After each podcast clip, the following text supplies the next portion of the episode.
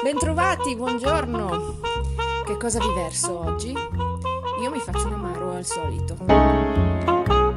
Il logorio della vita postmoderna minaccia la nostra esistenza? E allora? Allora affidiamoci alle virtù salutari della melanzana, nostra fedele alleata, ancor meglio se meccanica. Dalla caponata al libero arbitrio, dal microcosmico al macrocosmico. Prenditi un momento e fermati con noi. Melanzana meccanica contro il logorio della vita postmoderna. Allora, la volta scorsa abbiamo menzionato il discorso della sindrome di Stendhal. Quindi sarebbe interessante farci su una chiacchierata o due riflessioni o mettere insieme quattro cose. Dunque, da definizione la sindrome di Stendhal è un'affezione di natura psicosomatica che provoca vertigini, capogiri, tachicardia, confusione generale e allucinazioni. Questo in chi è messo al cospetto di eh, opere d'arte di straordinaria bellezza, specialmente, preferibilmente se in luoghi chiusi. La prima a darle un nome è stata la psichiatra italiana Graziella Magherini. Era il 1979 e lei in quel periodo lavorava all'ospedale di Santa Maria Nuova a Firenze. Aveva infatti cominciato a notare che molti erano i turisti che durante le loro visite a Firenze eh, le arrivavano eh, denunciando di essere sopraffatti, lamentavano questi sintomi eh, che arrivavano ad essere proprio veri e propri attacchi di panico ed episodi di natura che lei definiva proprio psicotica, quindi nella, nell'area della eh, psicosi e che potevano durare anche due o tre giorni.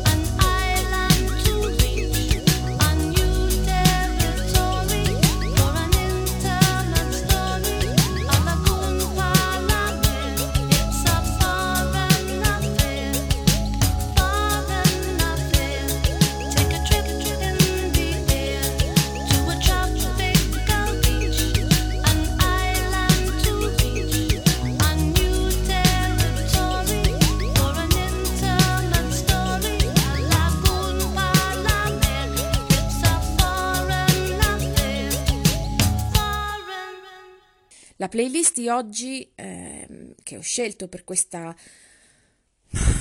amaro che ci prendiamo eh, parlando della sindrome di Stendhal ehm, è tutta indirizzata a una selezione di, di, pura atmosfera.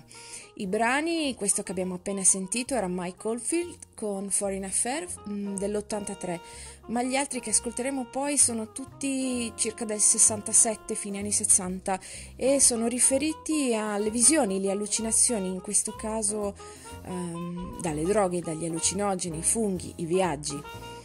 Questo invece è un'allucinazione da opera d'arte, ma trovavo che ci stessero comunque bene.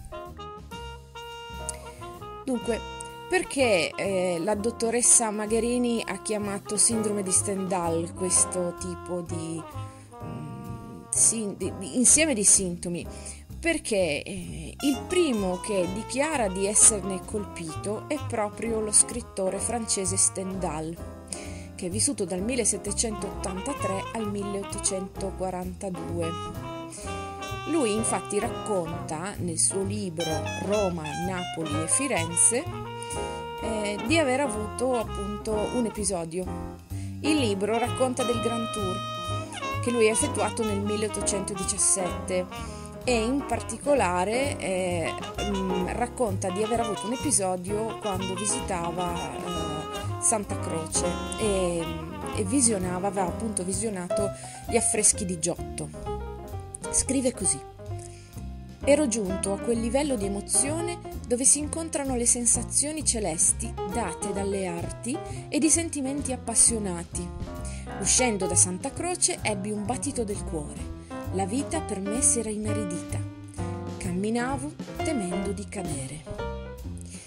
Evidentemente eh, queste persone arrivavano, gli artisti, gli scrittori, gli intellettuali, nei luoghi dell'arte rinascimentale già pieni di suggestioni, di visitare le opere dei maestri che avevano studiato fino ad allora sui libri e di cui avevano solo letto, di visitare le tombe, i luoghi che avevano abitato, dove avevano lavorato e carichi di questa già suggestione cadevano in preda di queste fascinazioni vertiginose nel momento in cui visitavano le opere.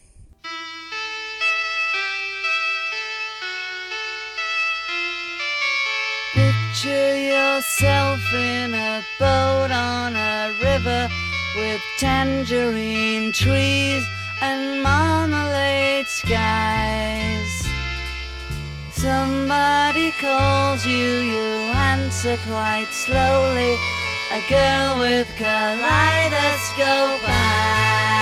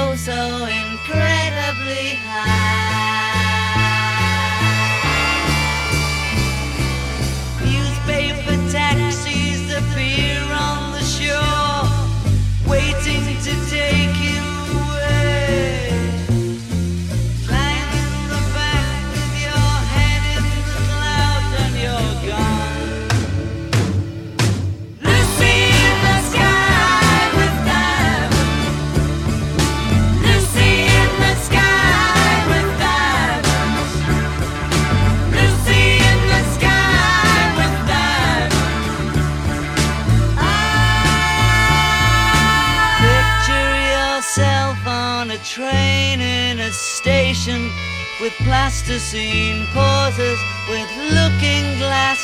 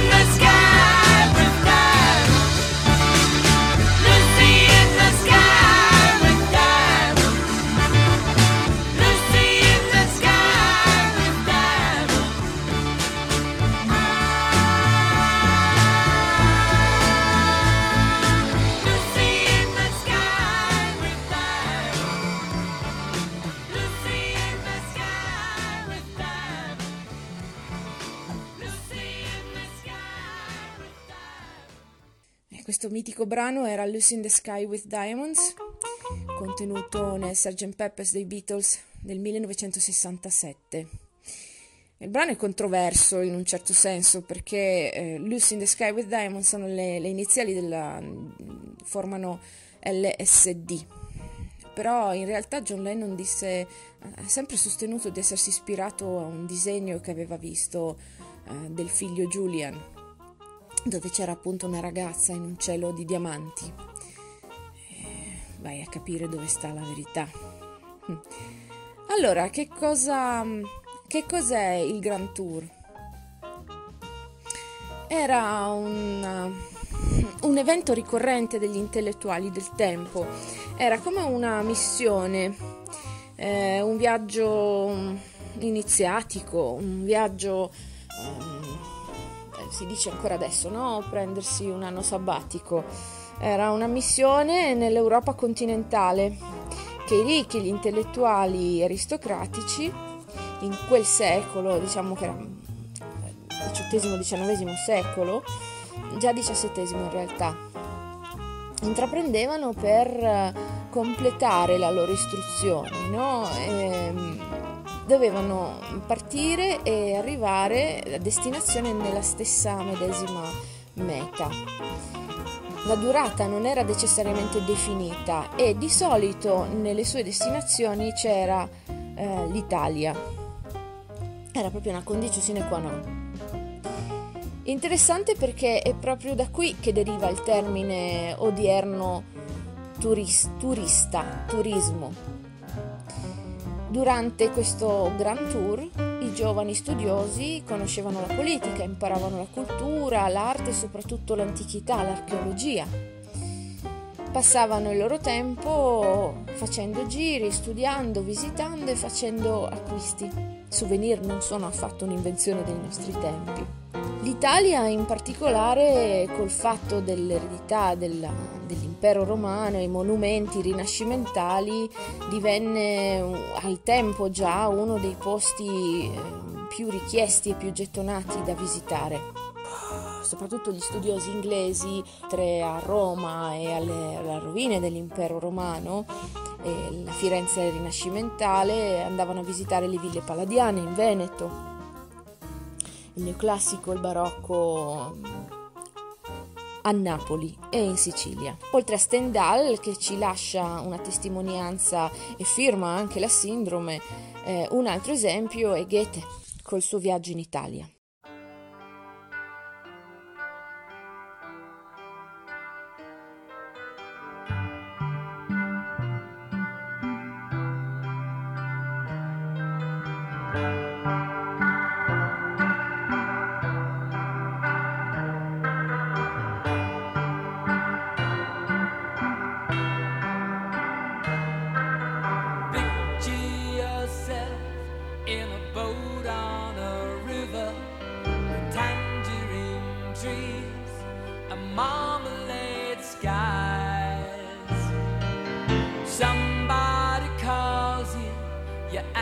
Answer quite slowly. A girl with kaleidoscope eyes.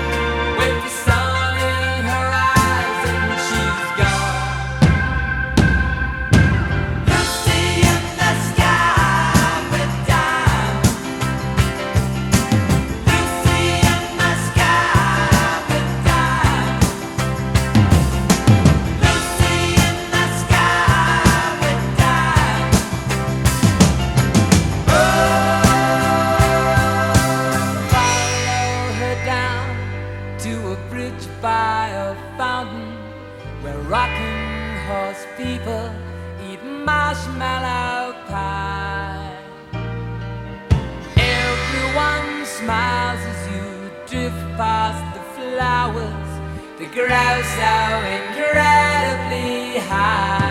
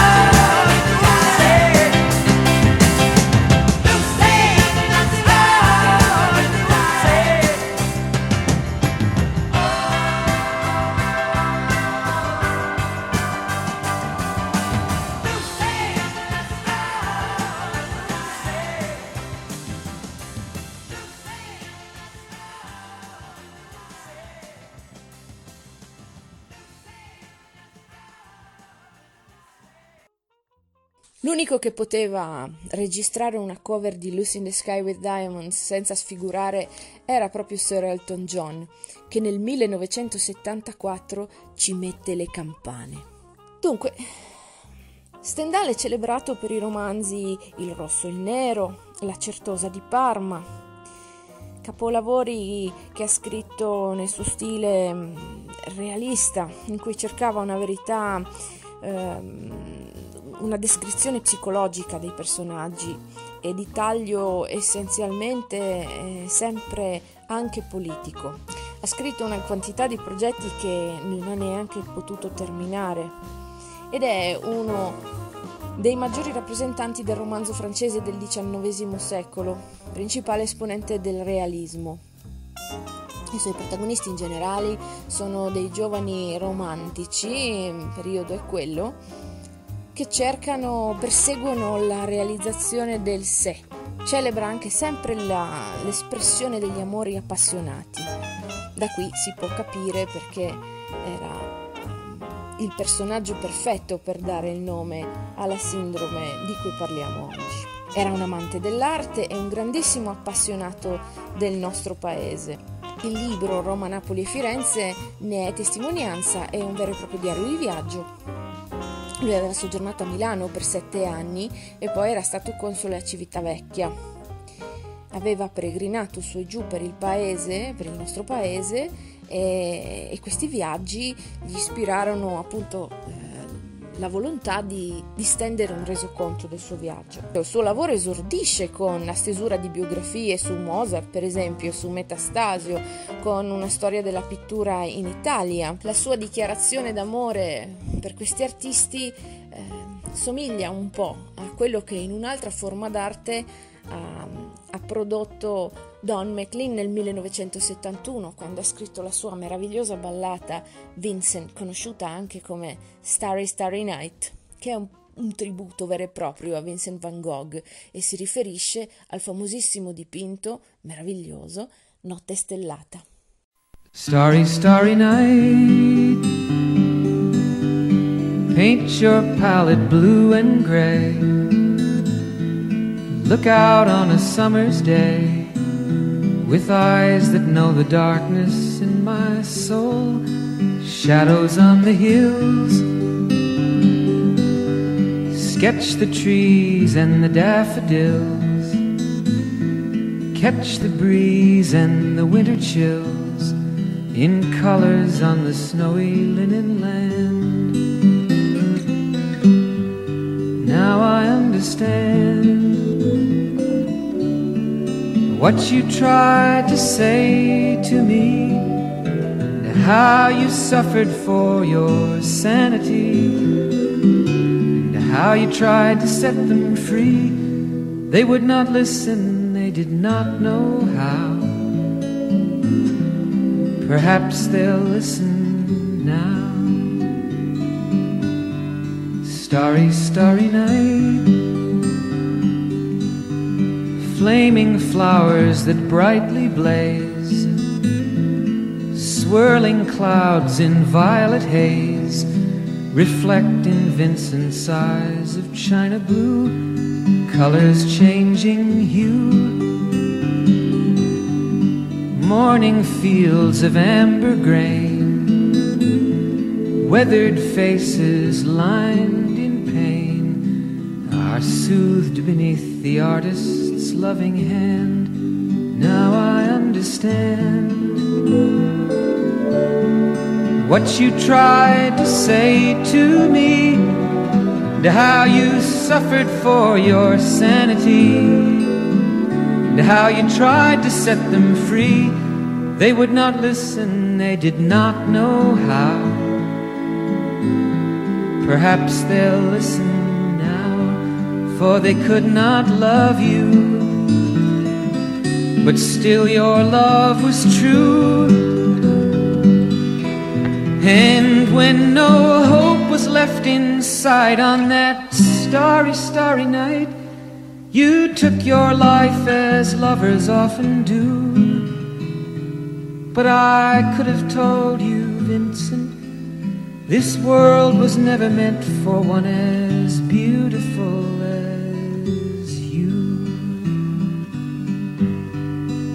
starry, starry night. Portraits hung in empty halls, frameless heads on nameless walls, with eyes that watch the world and can't forget, like the strangers that you've met, the ragged men in ragged clothes, a silver thorn, a bloody rose, lie crushed and broken on the virgin snow. Now I think I know what you tried to say to me, and how you suffered for your sanity, and how you tried to set them free. They would not listen, they're not listening still. Perhaps they never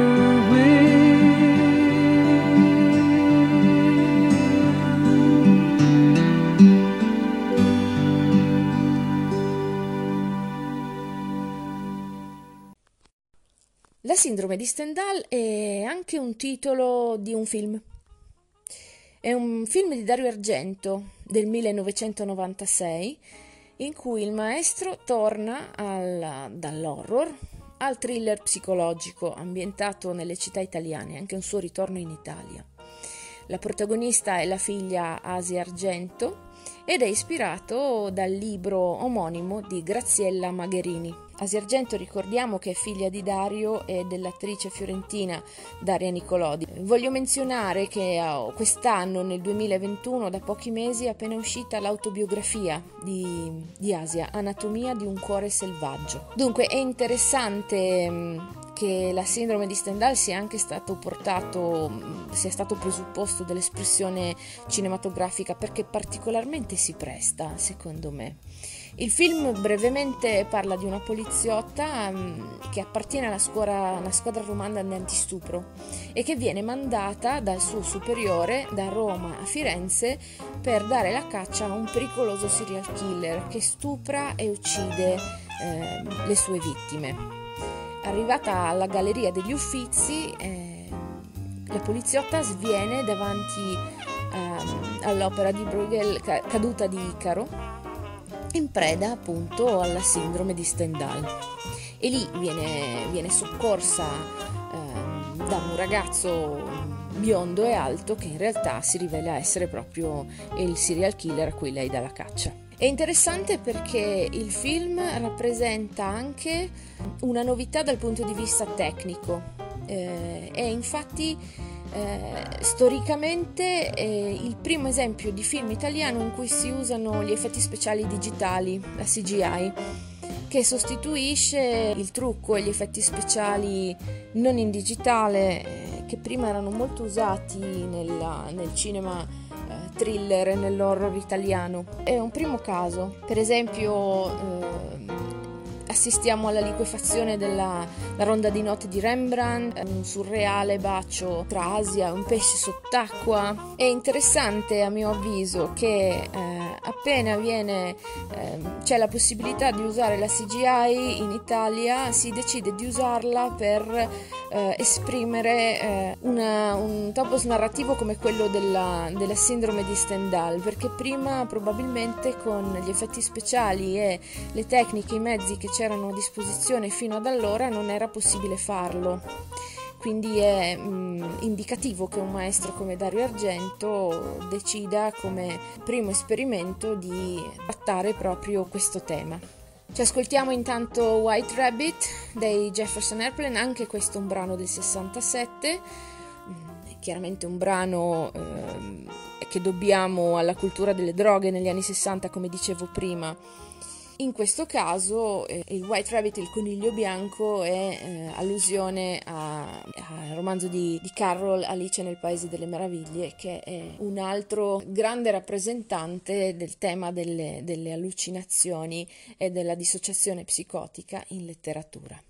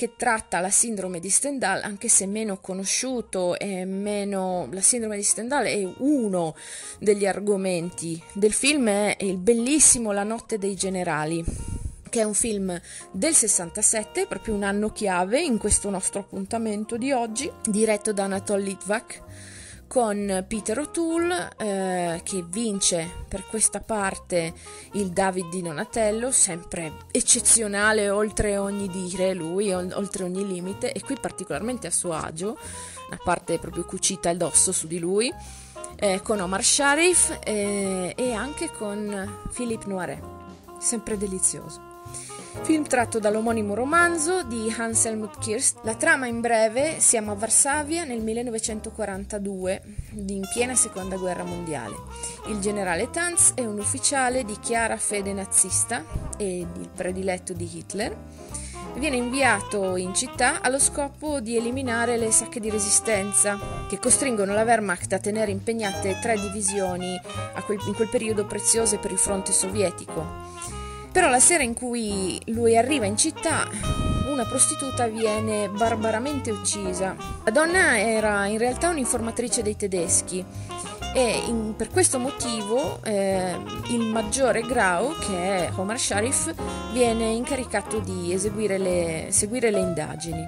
Dopo una breve indagine, eh, egli si rende conto che può restringere la cerchia in cui dovrebbe trovarsi l'omicida a una rosa di tre generali, tra cui uno è proprio Tanz, che è interpretato da ehm, Peter O'Toole. Dunque, questo è un film in cui eh, il realismo storico è un pretesto di, so- di sfondo per la vicenda, che anche qui è d'atmosfera. Intanto è un film interessante perché appartiene allo stesso ehm, genere cinematografico a cui appartiene per esempio il film Inglorious Bastards di Tarantino. C'è un film di guerra all'interno dei quali c'è un gruppo di persone che ha una missione che sembrerebbe quasi folle in eh, tempo di guerra, no? che più appartiene ai tempi normali, cioè qui ci sono stragi che coinvolgono milioni di esseri umani, ma l'ispettore che è al centro della, della vicenda decide di inseguire un assassino. L'unico modo per sopravvivere mentalmente alla follia della guerra è ehm, trovare la matassa di, un, di una vicenda ehm, come il soldato Ryan, no? in mezzo a milioni di morti la, la missione di queste persone è trovare un soldato, no? trovare la matassa di un episodio, di una persona, di una vicenda, non dimenticarsi che l'omicidio non deve essere sdoganato solo perché siamo in guerra e quindi fare giustizia e questo consente a volte di tenersi insieme con la mente, tenersi lucidi. Durante un periodo di caos totale una missione quasi impossibile, però ti consente di tenere i piedi nelle tue scarpe e tenere il tutto per terra. Quindi questo è il grande tema, ma dentro c'è anche eh, l'idea della sindrome di Stendhal. Infatti qui la presenza morbosa dello spettro del nazismo a Parigi, in questo caso eh, in Francia, vive sullo schermo grazie a questa straordinaria magnetica presenza di Peter O'Toole. Ben, ben recitava, era perfetto per queste parti allucinate, eh, come in Lawrence d'Arabia eh, dove deve proprio astrarsi da se stesso. E lui qui è questo generale pupillo di Hitler che è capace però di subire la sindrome di Stendhal eh, quando è di fronte alla maestosità dell'arte. Bene, nominato Peter O'Toole, non mi resta che disturbare la presenza di qualcuno del calibro di Jimi Hendrix che firma suo Purple Haze, indovinate in che anno?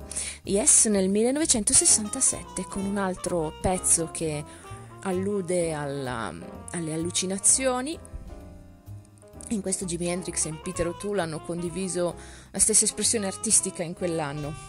Vi invito a recuperare i titoli di cui abbiamo parlato se non li avete già visti, letti o se non li conoscete. E e a farci un pensiero. Per adesso vi lascio con Jimi Hendrix, è un ottimo modo per salutarsi e vi do appuntamento al prossimo Amaro, alla prossima settimana. Vi bacio, vi abbraccio e salute.